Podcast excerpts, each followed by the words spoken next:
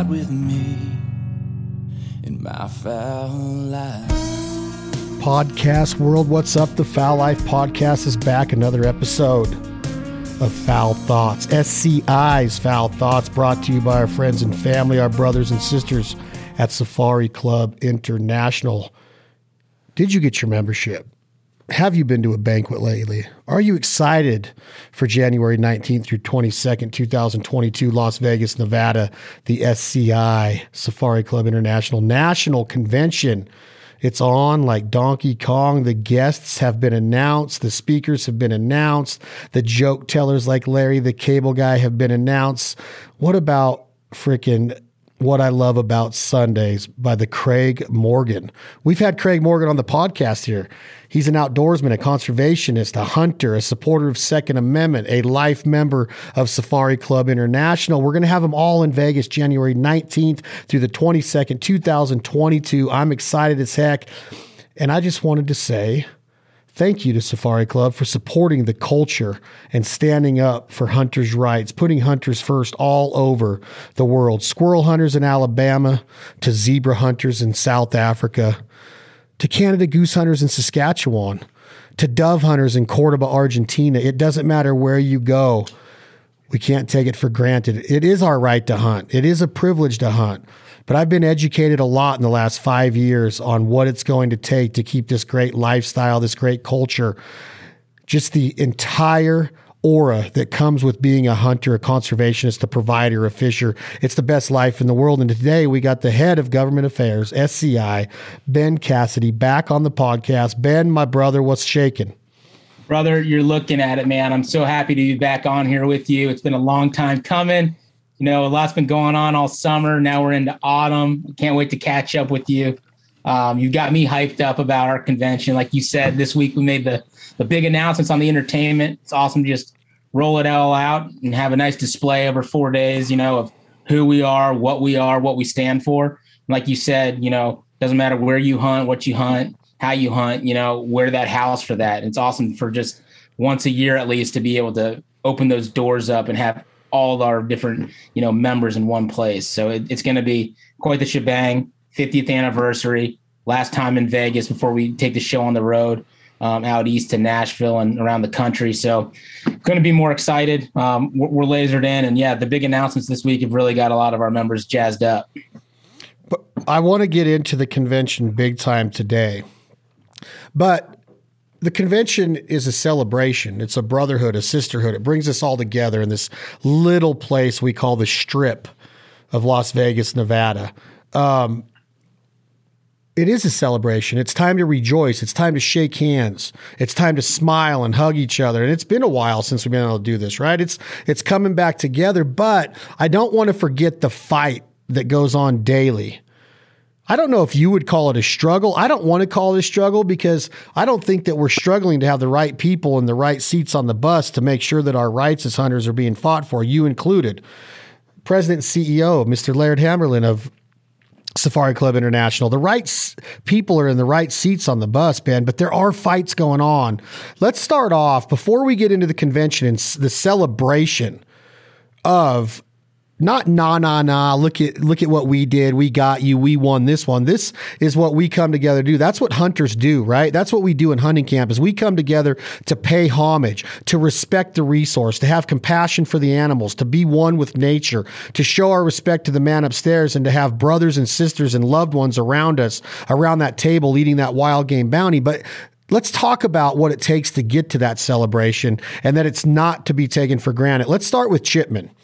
This was a big headline in the news. Safari Club, National Rifle Association, the NRA. Okay, Laird even said it on the podcast. You've said it. If you're a shooter and a gun owner, you become a life member of National Rifle Association. You're a hunter, a fisher, conservationist, you become a member of Safari Club International or a life member of SCI talk to me about what was going on. What the Biden administration was going to appoint Chipman to be the leader, the head of the ATF.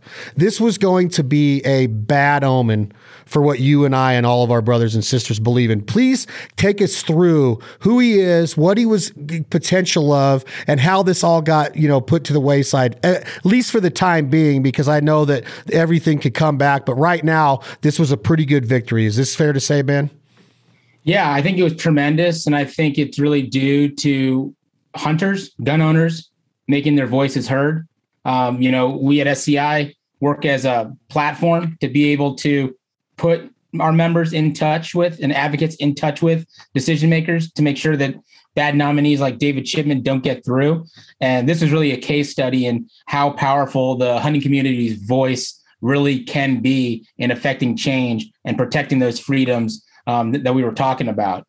I mean, David Chipman's background, um, he was an ATF employee, got handed loads of money by, you know, gun control groups like Gabby Giffords, Everytown, Michael Bloomberg uh, to lobby for them. So took that money, uh, lobbied on behalf of gun control um, from, you know, firearm restrictions, ammo restrictions and beyond, background checks. Uh, so he had it on his resume that he was not a friend of firearm owners, of the industry, of you know the industry that pays for conservation, right, through Pittman Robertson.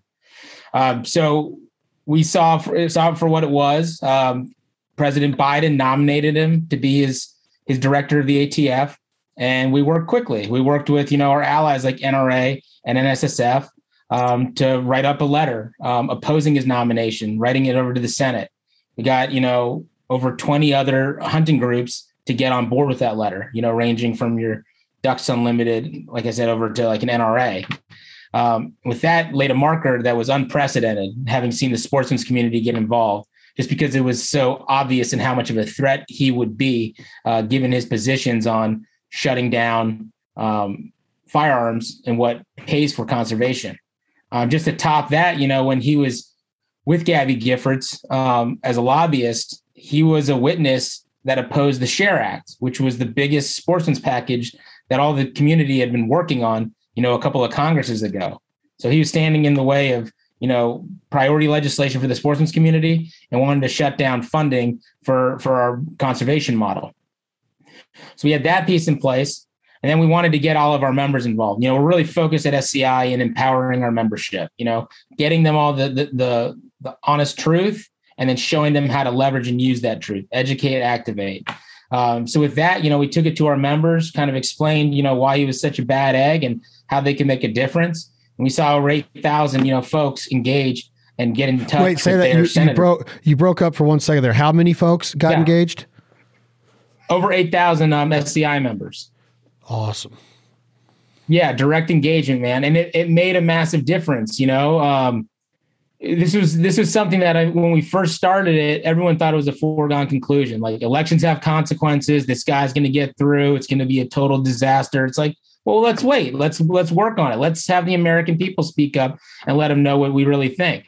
So we had, you know, our folks talking to whole variety of senators, you know, important decision makers, you know, had to swing some votes over on the Democrat side the way it's split right now. So had our folks in the ear of, you know, Jon Tester, Montana, Joe Manchin in West Virginia, Angus King in Maine. And when it was all said and done, we got through the August recess and Biden pulled the nomination because um, it wasn't tenable. They didn't have the votes for him. And it's really credited to the hunting community for standing up and speaking up. It's a powerful, powerful coalition. Hunting is because it's it's bipartisan. It's a, throughout the the entire country. There's a constituent in every single district that believes in what we believe in. But it's just on us to be able to speak to it, and that's the platform that we provide. You know, at SCI. So really excited about what happened, how it played out. Um, and just want to you know thank all of our members and every single hunter advocate that's out there that's ste- stepped up. Mr. Ben, in layman's terms, explain to our listening audience and myself, educate us with your experience in government affairs, being on the, the nation's capital at the forefront of this for many, many years.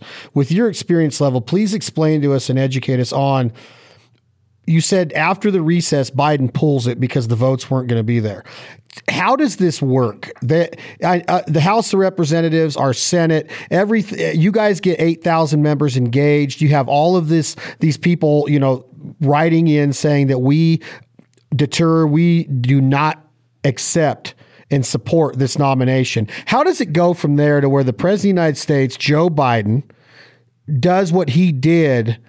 Because it seems to me this man has the most comical sense of, of confidence in the world with what he tries to get done with a lot of the policies that he's put in place since November of 2020. And I'm not going to go down this rabbit hole of getting in an argument about uh, with anybody about what we think of our president. But how does that work that all of a sudden this man that seems so confident with everything else goes, oh, wait a minute. Wait, maybe I made a mistake. There's no way that this guy's going to get in now. It all comes down to simple math in the Senate, you need 51 votes to get any of these nominees through. And you, they do the, the, their whip counting to see if they've got support of 51 folks. Um, and they did not have it. So with the simple math, they knew that putting him up would just be a black guy and embarrassing and wasn't worth that to them. They, they, they were overconfident in nominating David Chipman in thinking that they would be able to peel over votes from, say, moderate Republicans but he was such an egregious, over the top, bad nominee that every single Republican said, nope, not going to play ball on this one. So then he had to rely on every single Democrat to be on board, including Democrats that were from you know rural Western states. Um, with that, he wasn't able to bring them over either, uh, just based on their constituency speaking up about it, being aware of it.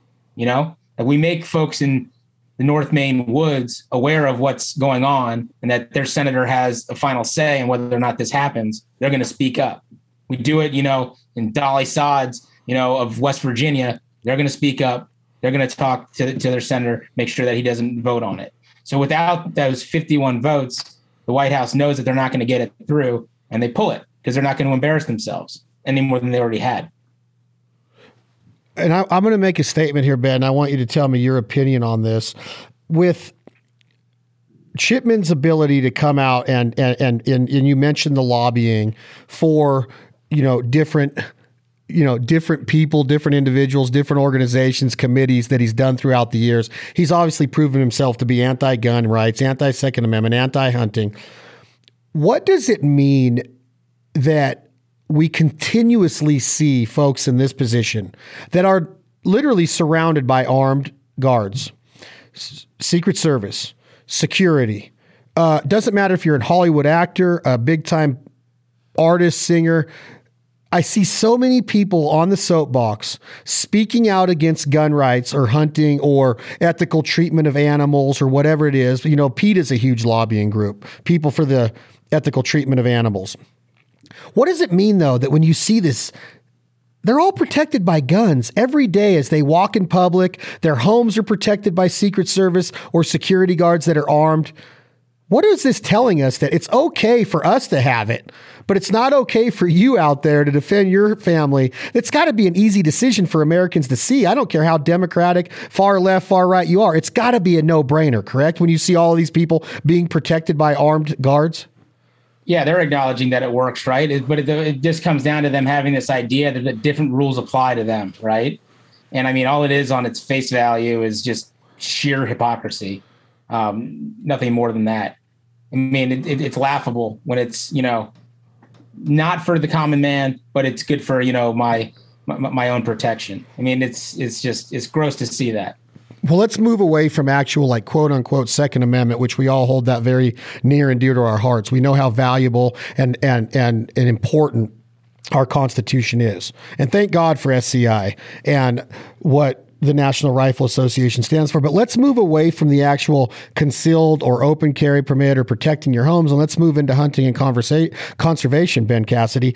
Where do you see some effects like right away? What what potentially could have this nomination, if it was withheld and voted in, do you have any idea like what some of the first things that he would maybe have gone after or potentially gone after that would affect our rights as American hunters or worldwide hunters?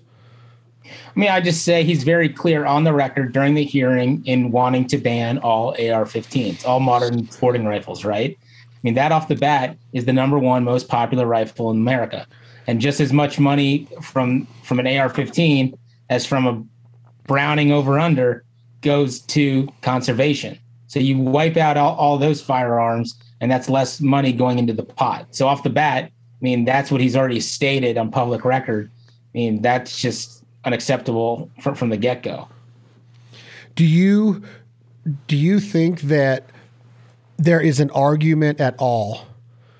Talk to me from your leadership position of when people say the AR's got to go, whether it's our friend north of the border up in Canada, who the prime minister up there has been on public record saying the same thing, that's even outlawed there. Um, why?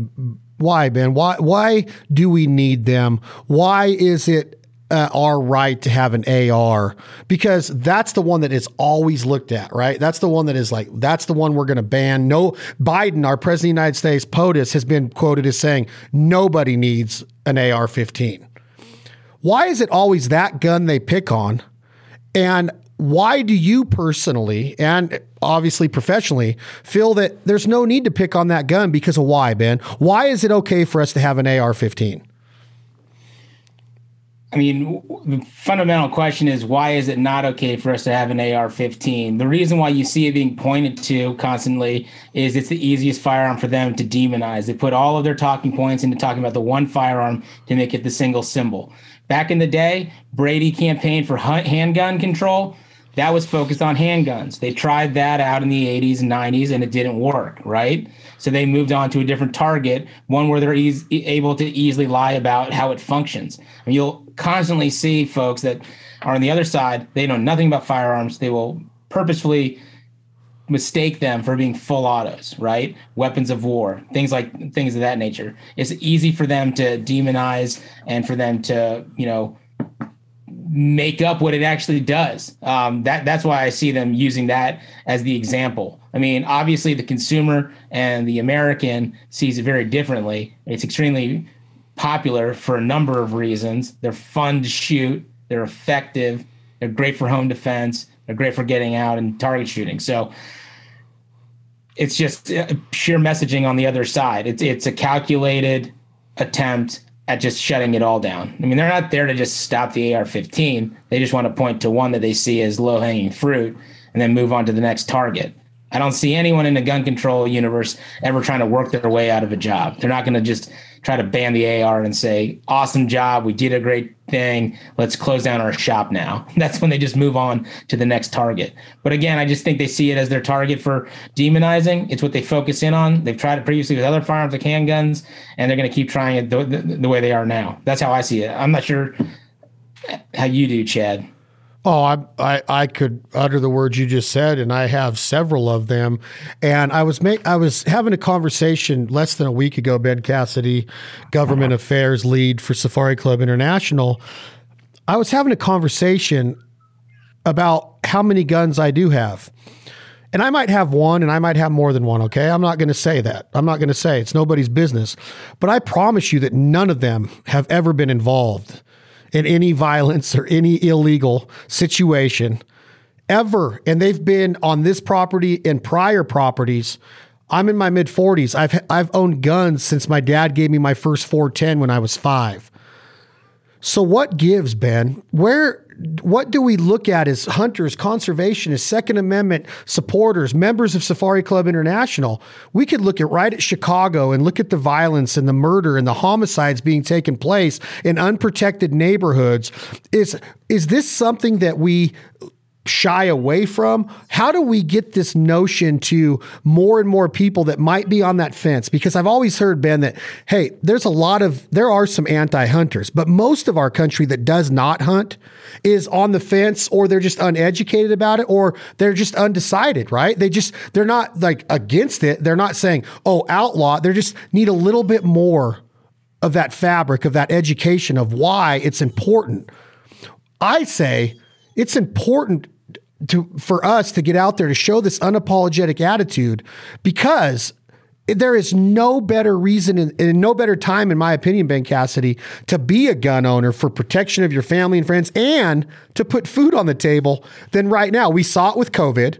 We see it with the crime in the inner city right now. Why can't I protect myself? It doesn't make any sense. Why can't I put food on the table? Why would anybody in their right mind, if they're thinking clearly, if they're not stoned out of bejesus, and I mean that wholeheartedly, if they're not just crazy, how could they say you don't have the right to put food on the table for your family and friends and you don't have the right to, to defend your home and your family? It makes zero sense. There's got to be people out there going, this makes no sense. We got to vote the other way. What's it going to take to get everybody on the same page?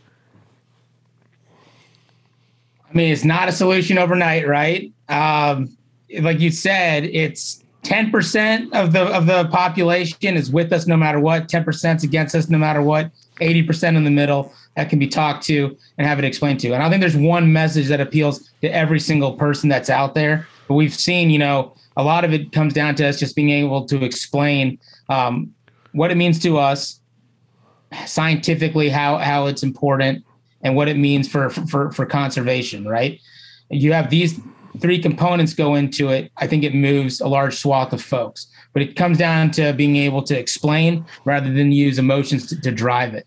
But at the end of the day, I mean, we've done tons of polling. There's just a huge segment of the population that's always up for grabs and would fundamentally get it once explained, you know, why we hunt, what it does for, for, for conservation, what it does for clean eating, what it does for getting out and enjoying nature. That clicks, that resonates, that converts folks and has them understand.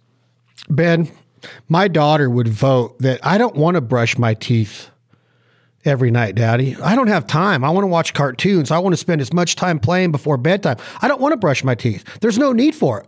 I say, baby girl, scientifically proven it keeps the dentist away and it keeps cavities away you're right. not you're not going to vote on this with your emotions of wanting to have fun until 9 9:30 p.m. every night before you close your eyes to get ready for the next school day you're going to scientifically be shown that brushing your teeth 2 to 3 times a day is going to keep a bunch of different things out of your mouth with gum disease cavities etc i know that this is elementary ben but it's the same thing scientifically is how we should be voting is there any scientific data that you have ever seen or witnessed that shows that wild animal populations and let's just take continental America to, to, stay small. 48 states right here. Let's not even include Asia, Africa. Let's not include South America. Let's not include Hawaii or Alaska. Just the continental 48, man. Has there ever been seen by you scientific data that says that our wild animal populations would be in better use or better health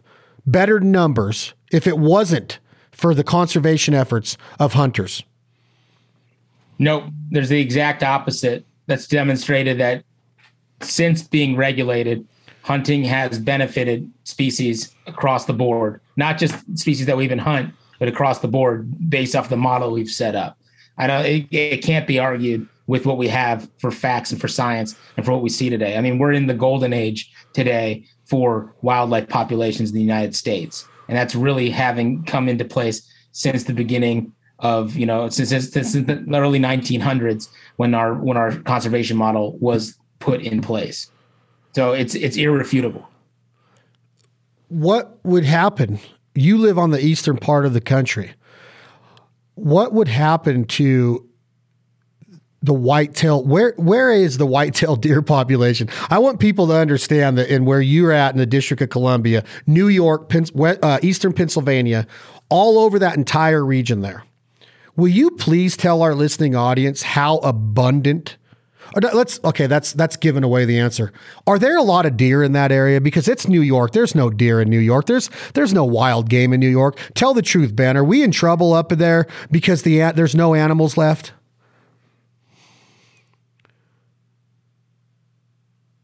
Absolutely not. Nobody in my neighborhood, hunter or non-hunter, is going to argue that they can't find a buck right now. They're everywhere to be found in my neighborhood, and it's a suburban neighborhood of DC. Um, they're not they're not hunted openly in the area that I'm in directly, um, and they are everywhere. Every every I think every neighbor here has an issue or a bone to pick with whitetail because they're all up in their gardens. But wait a minute, wait a minute. They're eating their gardens. They're getting hit by grandma on her way to the store, on her way to right. church on Sunday. But we don't. We we want to chastise the hunter for keeping the population under control. Is that what you just said? Yeah. Really? They're mad. Yeah. They're mad that there's too many deer. They are, of course, because they're in their yard. Do you know the rock band of the 80s? And I don't know if I would consider them a rock band. They were a duo. They had unbelievable harmony. She's a rich girl and she's gone too far because you know. And then what I want, you've got. And I heard Daryl Hall one time on public record say that he has a goal to exterminate the deer in New York because he's so sick of them doing what they do and defecating on his yard and eating his apple tree and being hit by his scooter in his car. This is coming from Daryl Hall saying we need to get rid of the deer. Yeah. But then they say no guns, no gun rights, and no. And I'm not saying Daryl Hall says this, but it, you can't talk out of both sides of your face. You you either want the deer population controlled, which is conservation, management, hunting, or you just let it get out of hand where they they get disease and that goes through the entire neighborhood and kills off way more than the deer to where now nobody gets to see a deer or do you want hunters out there doing what they do keeping the doe population in control keeping the buck population in control and making sure that it's balanced isn't balance the right answer well, yeah. I mean, by its own definition, balance is, is what we all want, right? Right. I mean, any, any extreme either way isn't a good thing and conservation models proven. Wait a minute. So People you mean so you mean we shouldn't kill them all, which hunters don't, right? We kill one or two a year, uh, depending on the state. Regulated, uh, obviously, what, right? What, what? Why is it so hard to see? Why? Why can Daryl Hall say let's exterminate the deer, but then when we go out and we kill a few of them, because extermination is a terrible word. That's what you do to wasps in summertime around your swimming pool because you don't want your kids getting stung. We don't want to go yep. kill every deer. But why, why, why is it so hard to see? So, I mean, it's not, it's especially when you get to cities, the whole culture, the activity, just the idea of being outdoors for a number of folks in, in cities is just so foreign to them. We're so removed from where our food source comes from. We're so removed from just how we interact with other species. Um, that folks just don't understand the fundamentals. It's just it's a lost lesson, you know. And who's going to teach that lesson today? We're not all taking hunter safety course. It's not part of a you know s- school curriculum. I mean, it behooves hunters to be able to explain it, to understand it, to spread the gospel on it. That's where it comes down to. I mean, you're working with a basically an uneducated audience in a, in a, in a number of ways do you th- do you think that with the shift after COVID during the pandemic right now with the uprise in hunting licenses and fishing licenses, do you feel confident that we will maintain the new members of our hunting family and community because they are going to see just how amazing the life is? Because it's very easy to say, I'm going to get a hunting license. It's very easy to say, I'm going to go out and try to hunt, but it's not easy to be consistently successful. This is a skill set, right? This is a, a box of tools that you have to hone in to be consistently successful to put food on the table. How is SCI involved through mentorship program and hunt programs? Let's get down to teaching these new hunters, Ben Cassidy, maintaining these partnerships with new hunters of like giving them the confidence that this can be done. Oh, you got how? Where'd you get this wild turkey meat, Chad? Oh, I was in Kansas and I struck one up. I got out there in the dark and yep. he's on the roost and we struck him up and we got in place and you try to teach him. And there's only so many days in a season that you can mentor. But what's SCI's view on this and what are you guys instituting right now to to to help these new hunters find that confidence? Yeah, I mean, we're really involved with the uh, Council to Advance uh, Hunting and Sport Shooting. That's a awesome organization. It's made up of all the different, you know, hunting NGOs that focuses in on, you know, it's that R three, right? Of recruit, retain, reactivate. Like you were saying, it's one thing to recruit, like happened last year during COVID, and get someone out there. It's another to retain them, you know, and make sure that they had a good experience. Um, I think that once you get out and you go hunting, you realize that it's not all about the kill, right? But obviously, folks do want to be able to bring some meat home. So there is that piece of it. If you go out and it's, been a, been a hard hunt and you didn't come back with anything, are you going to be inclined to to go back? Um, I think if it's you know the right person is done right, I mean that experience alone will will bring the the person back out. But I think it also behooves you know organizations like SCI and just mentors in general um, to just be there and be available um, to come and take folks out. But yeah, incredible opportunity right now with this whole new audience based off of folks that have hunted for the first time just in the last year alone, and knowing that that's still a huge untapped market. That there is something brewing that's having people want to get out there and try it out.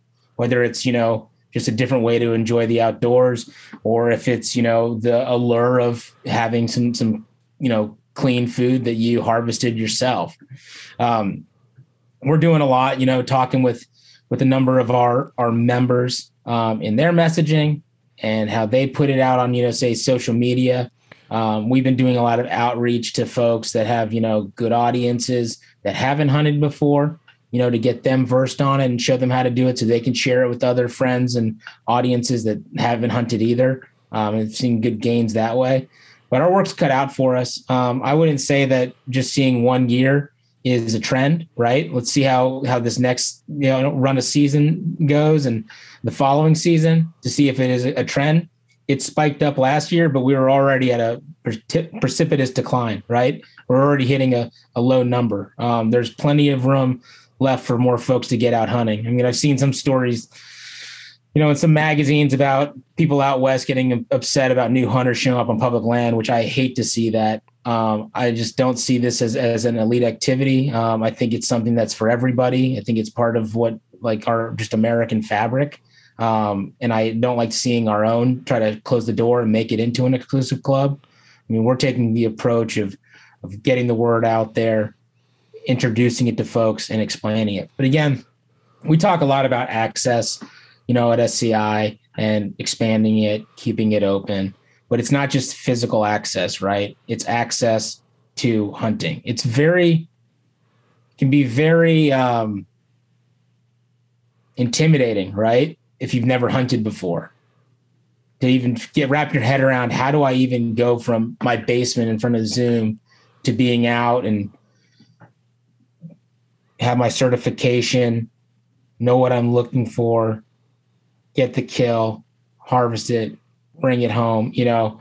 Um, and all those lessons are available and easily taught by, you know, yours truly, right? By by our own members. Um, so it's us making ourselves available and understanding, you know, where the uninitiated are coming from and how we're the ones in the position to make it unintimidating and to introduce them to, you know, our heritage that we love so much. Do you wear camouflage in public? Do, you ever do you ever con do you ever concentrate on hunters how they're they're proud of this culture and they're not apologetic about it. But do you see a lot of it when it's not hunting season of who the hunters are and who they're not? It's it's like you go to a big sporting event or a concert or a festival or something and you can't really like look around and go, "Oh, there's a hunter. Oh, I assume he hunts. She might hunt." I asked you the camouflage question because it's so unassuming to me these days, Ben. I've been watching in all these audiences and these people that I've been privy to meet, or whether it's celebrity or just everyday walks of life. There's a lot of people that don't celebrate the hunt, even though they are a hunter when it comes to mentorship and making sure that people understand, I'm not saying that we got to have our buck hanging out of our window when we kill it, okay? I'm not saying that. I'm just talking about how do we get involved with SCI to celebrate the fact that we are hunters. We there, there's a lot of people that are like, oh well, I don't want them to know that I kill animals. We've got to keep fighting to show people through scientific research and data that it's okay to kill animals. It's okay to know where your food comes from. It's not okay to say, don't hunt, but eat this burger at Wendy's or McDonald's. Go grab some Chick-fil-A. Holy shit. Can you imagine all the chickens that are that are being hunted for Chick-fil-A's to keep opening up on every corner in this world? I don't want to get into the the you know the the argument of anti versus versus pro, but how do how do we show people that it's okay to be unapologetic and be prideful in it. But at the same time, Ben Cassidy, we have to make sure that that respect is educated also. You don't want to put a black eye on this. We don't want to show a coyote being abused in a snare. We don't need to see a bunch of birds being thrown around like they're cordwood. They just gave up their life for us. You know what I'm trying to say is that there's this balance there again. There's this teeter totter of I'm proud to hunt but I'm also not going to go out and disrespect anything. And then the, the, question arises because of the inner fighting. I don't want to fight with somebody because they don't think that I'm in a wheelchair and I can't use a crossbow during archery season to kill a deer in Montana. It's crazy talk. The inner fighting has got to stop. The, the ego has got to stop, but we've still got to show our pride in being a hunter, if that makes sense to you. Yeah, I mean, hundred percent does. There's enough mud being flung at us from folks that don't agree with us for us to be throwing it at one another, right? I mean, that's why SCI, end of the day, is here. It's first for hunters, right? Whatever you hunt, wherever you hunt, however you hunt, you know, that's that's what SCI stands for. We're not here to divide the community. Um, I, I, hate seeing that. Um, I had a really good experience over the summer. Um, I was up in Maine for a family reunion. Um, and it was around my birthday time. So it's like my birthday, we're gonna have some some moose meat that my cousin Ted had harvested in the North Maine woods, you know. And all my like relatives that aren't into hunting, I mean, number are, number aren't. Um, they're like, oh, like, can we have something else on the menu? Like, how about a lobster? Or I'd rather have a steak. I don't want to eat this moose that cousin Ted got, you know.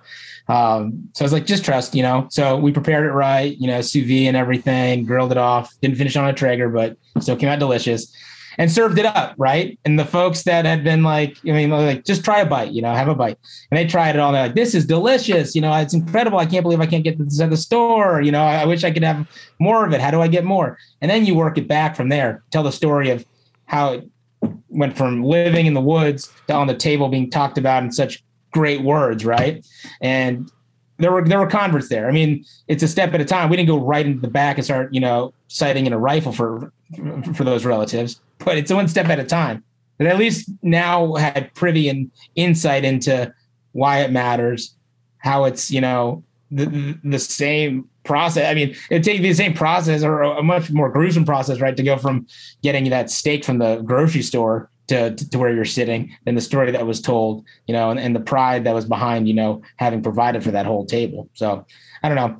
There's different ways to do it, but I, I, th- I thought that was really cool to just see it and kind of work it backwards. Like, here, have a bite of this. Ooh, that's delicious. Can I have another bite? Yeah, but you want to hear where it came from. And then hearing where it came from, you're like, wow, okay, I get it now. I understand.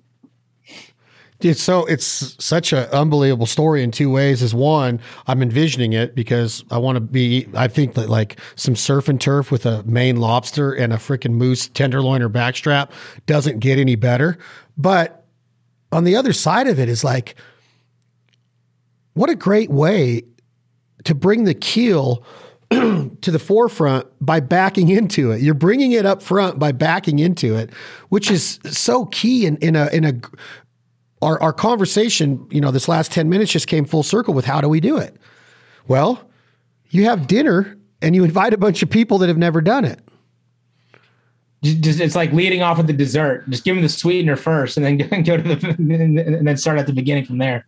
Yeah, I was yeah, I was shocked. I mean, again, there was like there was a lot of consternation and fighting ahead of time. You know, like I don't want to have moose for dinner.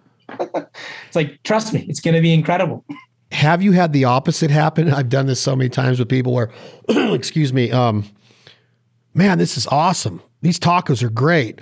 This steak is great. Oh, really? That's mule deer. Whoa! I'm now they don't take another bite, and I'm like, whoa, whoa, whoa, whoa! I just made sure you got through three quarters of your 132 degree, perfectly prepared, medium rare venison backstrap that was killed ethically, did not suffer with a skill set that took years to hone in and master. And now you're going to tell me you're done eating it because you know it's deer? That makes no sense at all. Have you had that happen too? I have not. I would laugh really hard if I saw that though. I've seen it. You're not going to finish that? Come on. Yeah. Like really, you're not. You've just. You're going back for thirds. Yeah, it's like, are you going to eat your fat almost kind of attitude? I thought you were going to reach over here and grab some of this one, Uncle cousin Eddie. Chill out over there, and then they're like, oh, I'm not touching that anymore. I don't know about the cl- uh, the cat, Clark, but I'm sure enjoying it. Let's move on to celebrating yeah. because I love that story right there. That's so awesome picturing you guys in Maine and having everybody fired up about Bullwinkle on the platter, right? That's how we perceive things. Oh, it's Bambi. Oh, it's Bullwinkle. No, it's not. It's crazy talk. Stop. Convention, January 19th through the 22nd. This is sure. more this is more than just being on the strip in Vegas. How are you preparing for it, first of all, let's just talk about COVID still with the governor of Nevada. I know firsthand. I know that it's been talk of the shows and the conventions in Vegas with mask mandates. How is this possible to celebrate something when you can't see each other? we don't know what it's going to look like then, right? I mean, we just got back like our, our whole board, you know, we got a giant board at SCI. We like almost 300 people on it, right? And the majority of them went out to our board meeting, which was at Mandalay Bay, where the convention is going to be held. So we're kind of kicking the tires on it, having some of our August meetings there, and it was awesome. It wasn't it wasn't all held back. I mean, there weren't room limits, you know, uh, there weren't the mask mandates unless you were walking through, you know, some of those public spaces. Um, it went really well. I don't think anybody ended up getting sick with even you know what I'd call a cold. I mean, everyone enjoyed Vegas the way it was. That's when I was telling you, Guns N' Roses was there that night. You know, that Saturday night. Oh yeah, or was it Friday night? It was incredible. You and went to like, you went to the Raiders Stadium. I checked it out. It was pretty cool. Oh, you lucky! It's cool, man. Very jealous. I'm I'm looking at uh, what is it? December. I got the Red or the Washington football team going out to, to play the Raiders. I saw you hesitate. No, but talk to me a little bit about what's going on at the board meeting and what your outlook is on the mask mandate. First of all, before we get into what's going to be thrown down.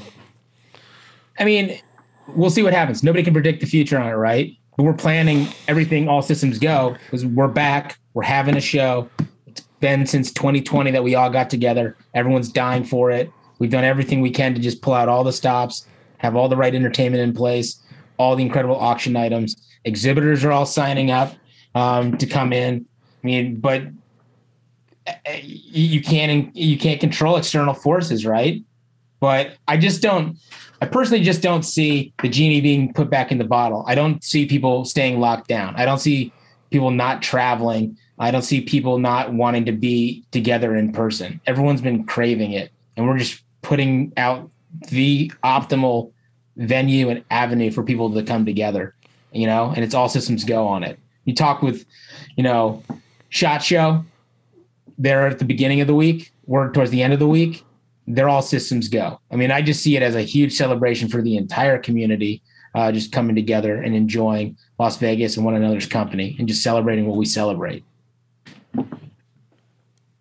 How is it looked upon with what this brings to the overall economy, let's talk about conservation dollars at work, right? Duck stamps, licensing, all the money that is put back into conservation and hunting to protect the resource, habitat, the animals by hunting, sweat equity, elbow grease, financial means.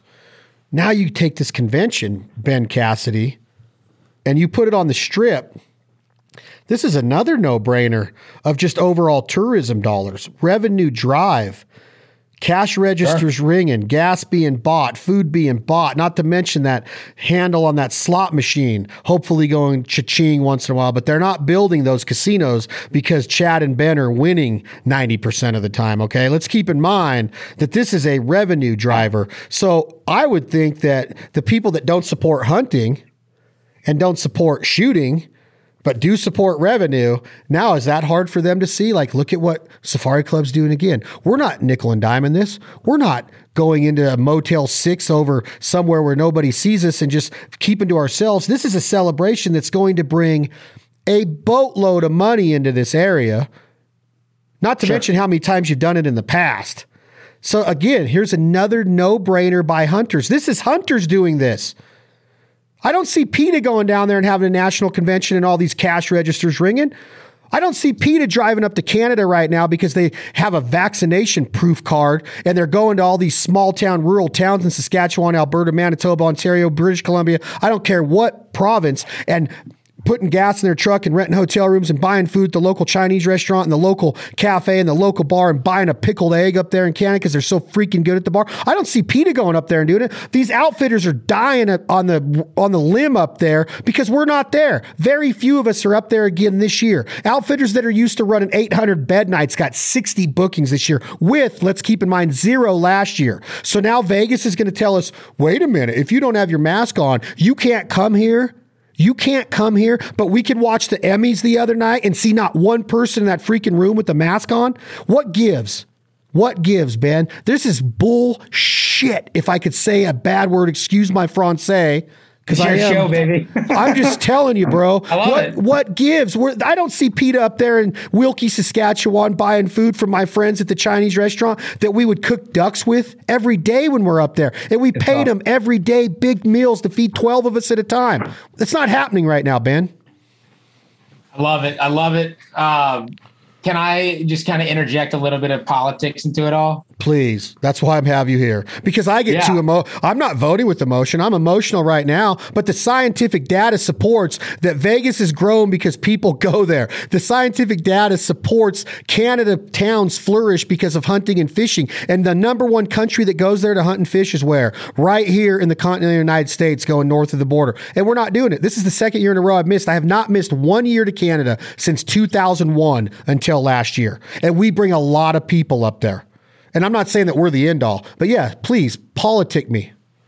Yeah, just just quickly, you know, uh, in in the Nevada legislature, their majority leader had introduced legislation, a bill, um, towards the end of the session to ban carrying, um, specifically on MGM properties. And you know, we're we're at the Mandalay Bay, which is an MGM property, um, and so that's the the majority leader introducing a bill and a session. You know, that's pretty primed up to to go through but it's just an emotional bill that doesn't address a problem going up against the sheer number of dollars that hunters are going to bring into town. Why would you upset the economics of hunters coming in happily to Las Vegas, pandemic or no pandemic, to celebrate? So that bill died um, because of that voice coming into it that hunters were going to be turning their back on Vegas and not bringing their dollars there. So it speaks loudly and it's not unnoticed. But I love how you contrast it against a, a PETA convention because now my mind's going to that, trying to imagine it. It just doesn't seem like a fun place to me. Really. It would look it would look like a Biden rally. It would look like a Biden Yeah. rally. And you know what's funny is that every single one of them would be wearing their Hollywood fur coats and not knowing where that fur coat came from. That's what's Sure. nuts. That's what's nuts. Yep. I get on I, I get on one once in a while because I've had so many phone calls from my family up in Canada, not blood family, not immediate family, but they're my family. And they're just Sure. like they're just like it's just what, Devastating. it's just devastating to them. You know that there was a huge percentage, over 40% of Canadian outfitters that did not renew their license going into 2021. Ones without farming operations and, and sub- subsidiary forms of revenue and income for their families. Some of them might be generational farmers, some of them might be startup businesses. They they have no other way of income. This is how they make money. Isn't what that was the percentage? Oh, I, I, the last I heard was almost 40% of outfitters did not renew their licensing. So what gives? What like how could Trudeau look sit there and go, "Oh, that's good for Canada.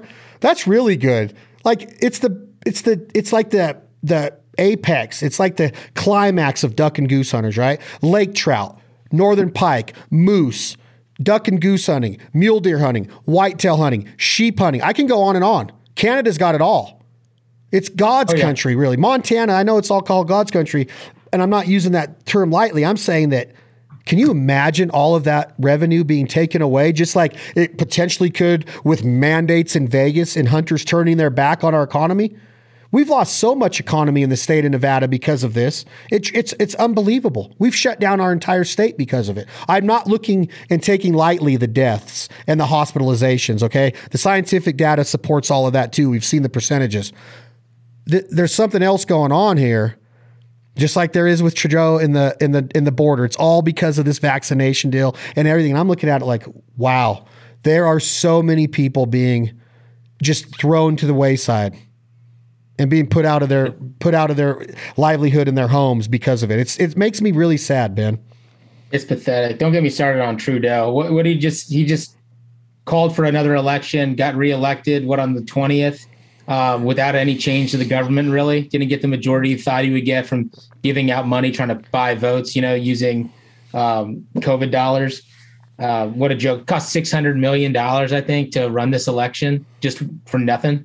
I mean, what a selfish. I mean, I have no respect for the guy. None, like zero. Like I look at him None. and I look at him and, and his biological brother, Gavin Newsom, and just shake my head and go, You guys are absolutely ass clowns. Like it makes me so mad that you would treat your public like this. It's it's it's really it's really, really sad. I drove through uh, some of the inner cities in Los Angeles and San Francisco within the last month on trips. Blows my mind. Yeah, it literally it blows my mind to see what's going on to our country. What's going on and what's happening to our country. It's it's not they say if you got to if you want to make change get involved. Well, we are involved. We are involved. We're ready to make change. We we we had a recall on Newsom. We had Trudeau on the on his heels and it just it's like how did that happen? How did that just happen that you're back? I don't get it. I can't believe that you're back. Something had to happen because I know that if you drive through almost every neighborhood north of San Francisco, there's not a lot of support for either one of our president or the governor of California. How did it happen? How? How are the people in these cities that walk walk out of the Intercontinental Hotel in downtown Los Angeles and s- see what's happening to their city? How can they go? Oh yeah, Yeah. this this is where we want to be. There's no way. There's just I just don't buy it. I'll never understand it, man. It's like Nightmare on Elm Street 15, just over and over and over, the repeat. So are me and you going to laugh our butts off at Larry the Cable Guy during the convention together? Are we going to sit together and just hammer down on some Larry the Cable Guy jokes or what? I would love nothing more. I will be the first in there, which means you'll be the second in there. I love Larry. And we'll be the first and second, and we'll be the two last ones out. Me too. I can't wait. Absolutely love. I mean, the, the, the, the whole lineup, like you were saying with Craig Morgan, I mean, Tucker Carlson, Don Jr., um, there's Let's a go lot over more that we're going to be Tucker out. Tucker Carlson, Donald Trump Jr., Larry the Cable Guy, Jim Shockey, Edward C. Byers, Craig Morgan, J. Allen Smith. The, the national convention is going to be, and that's just to name a few. Plus the festivities, the seminars, the speeches, the outfitters, the manufacturers, the gear builders, um, the advocacy events. the Don't forget advocacy, events, the advocacy events. We're the the January 19th through 22nd is going to be filled with pride. Pride Oh, yeah. on the strip of Las Yep, Vegas. beginning to end. Absolutely. I love it. How With do we get tickets? How do we get tickets? Website, safariclub.org. Right there. You're not going to be able to miss it. The banners are all over, slapped all over the website. And where is it? Where is it once we get to Vegas? Where do we tell our Uber Goober taxi driver to go? Mandalay Bay, I timed it. I think it's 12 minutes to get there. Airport to, to door, Mandalay Bay. Just we're, we're just we're just squatting there for four days and owning it. South end it. of the strip, right next to the T-Mobile Arena, right across the street from the MGM.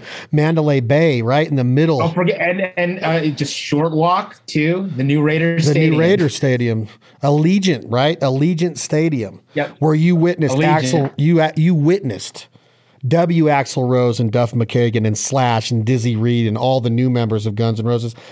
Probably started with Night Train, ended with Paradise City, mixed in some Coma and Estranged and Mr. Brownstone and Welcome to the Jungle and Sweet Child. I can I could sing them all by heart. You said Like, you weren't there. What's I wrong? wasn't. I just know. I just know that. Sounds like you were. Jeez. I love So- Guns N' Roses. Can I ask you, has there ever been, is there another band in the history of all music that has had such an outsized impact with basically just two and a half albums? I mean, it's unbelievable. 1986 Appetite for Destruction, which was about 15 to 25 years ahead of its time. Still the number one selling rock album of all time and not one bad lyric. Like so clever and geniusly written, every song on there. Uh, you're, you're talking about the days of uh, talk dirty to me and look what the cat drug. And I'm not saying nothing, taking away anything from Bret Michaels and Poison or Warrant or Tesla, but I'm talking dangerous band comes into town and just turns Sunset Strip on its head, then comes out a year and a half later with the B sides of Lies, with a live A side, then the B side acoustic with Patience and One in a Million and Used to Love Her and You're Crazy. And then all of a sudden they go on a four to five year hiatus. And then in 92, they come out with Use Your Illusion 1 and 2, the red and orange and the blue and black albums, double album, which were genius of all accounts. And then it just dies. They wait two to three more years, come out with a cover punk album called The Spaghetti Incident. They get in a big fight. Axl and Slash hate each other. Ten years goes by. Axl puts out Chinese Democracy with all new members of Guns N' Roses. And now they come back five years ago and sell out every stadium worldwide. Worldwide.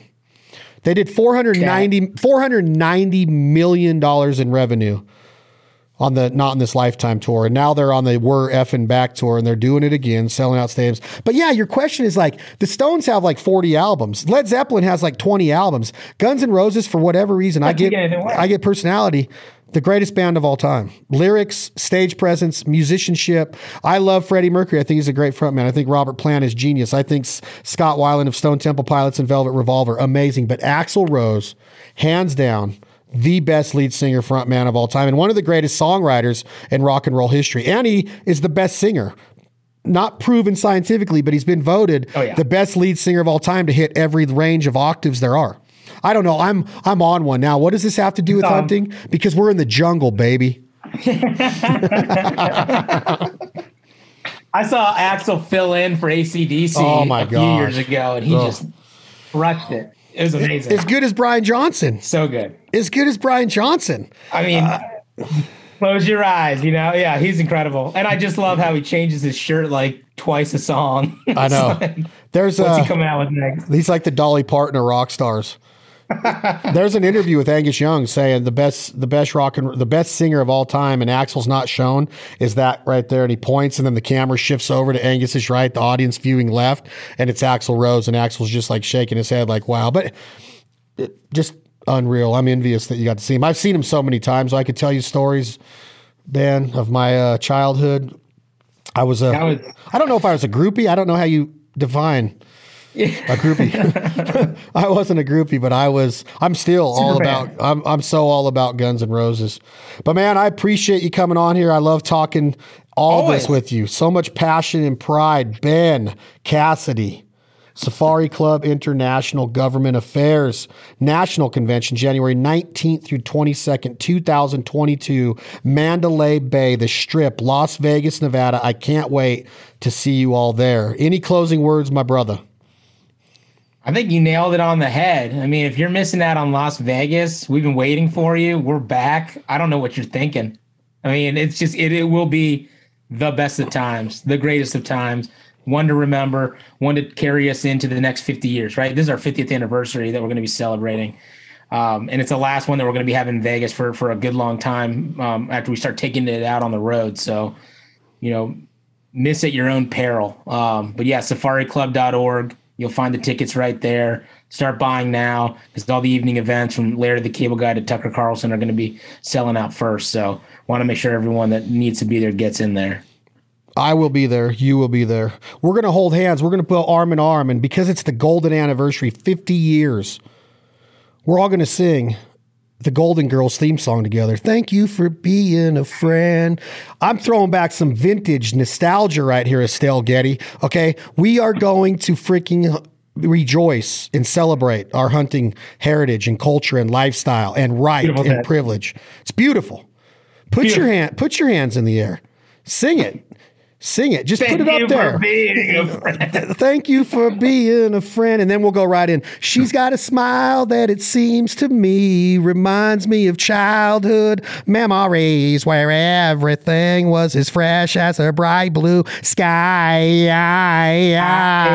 now and then when I see her face. Oh, Axl. Bring it, Axl. Keep giving it to us, brother. Ben Cassidy, safariclub.org. Get your tickets, get your passes for the convention. We'll see you in Vegas.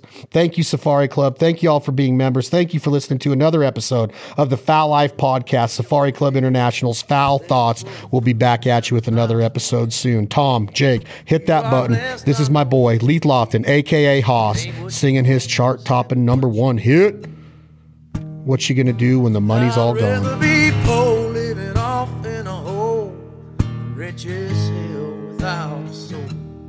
Life on earth won't last too long. So what you gonna do when the money's all gone? Tell me now.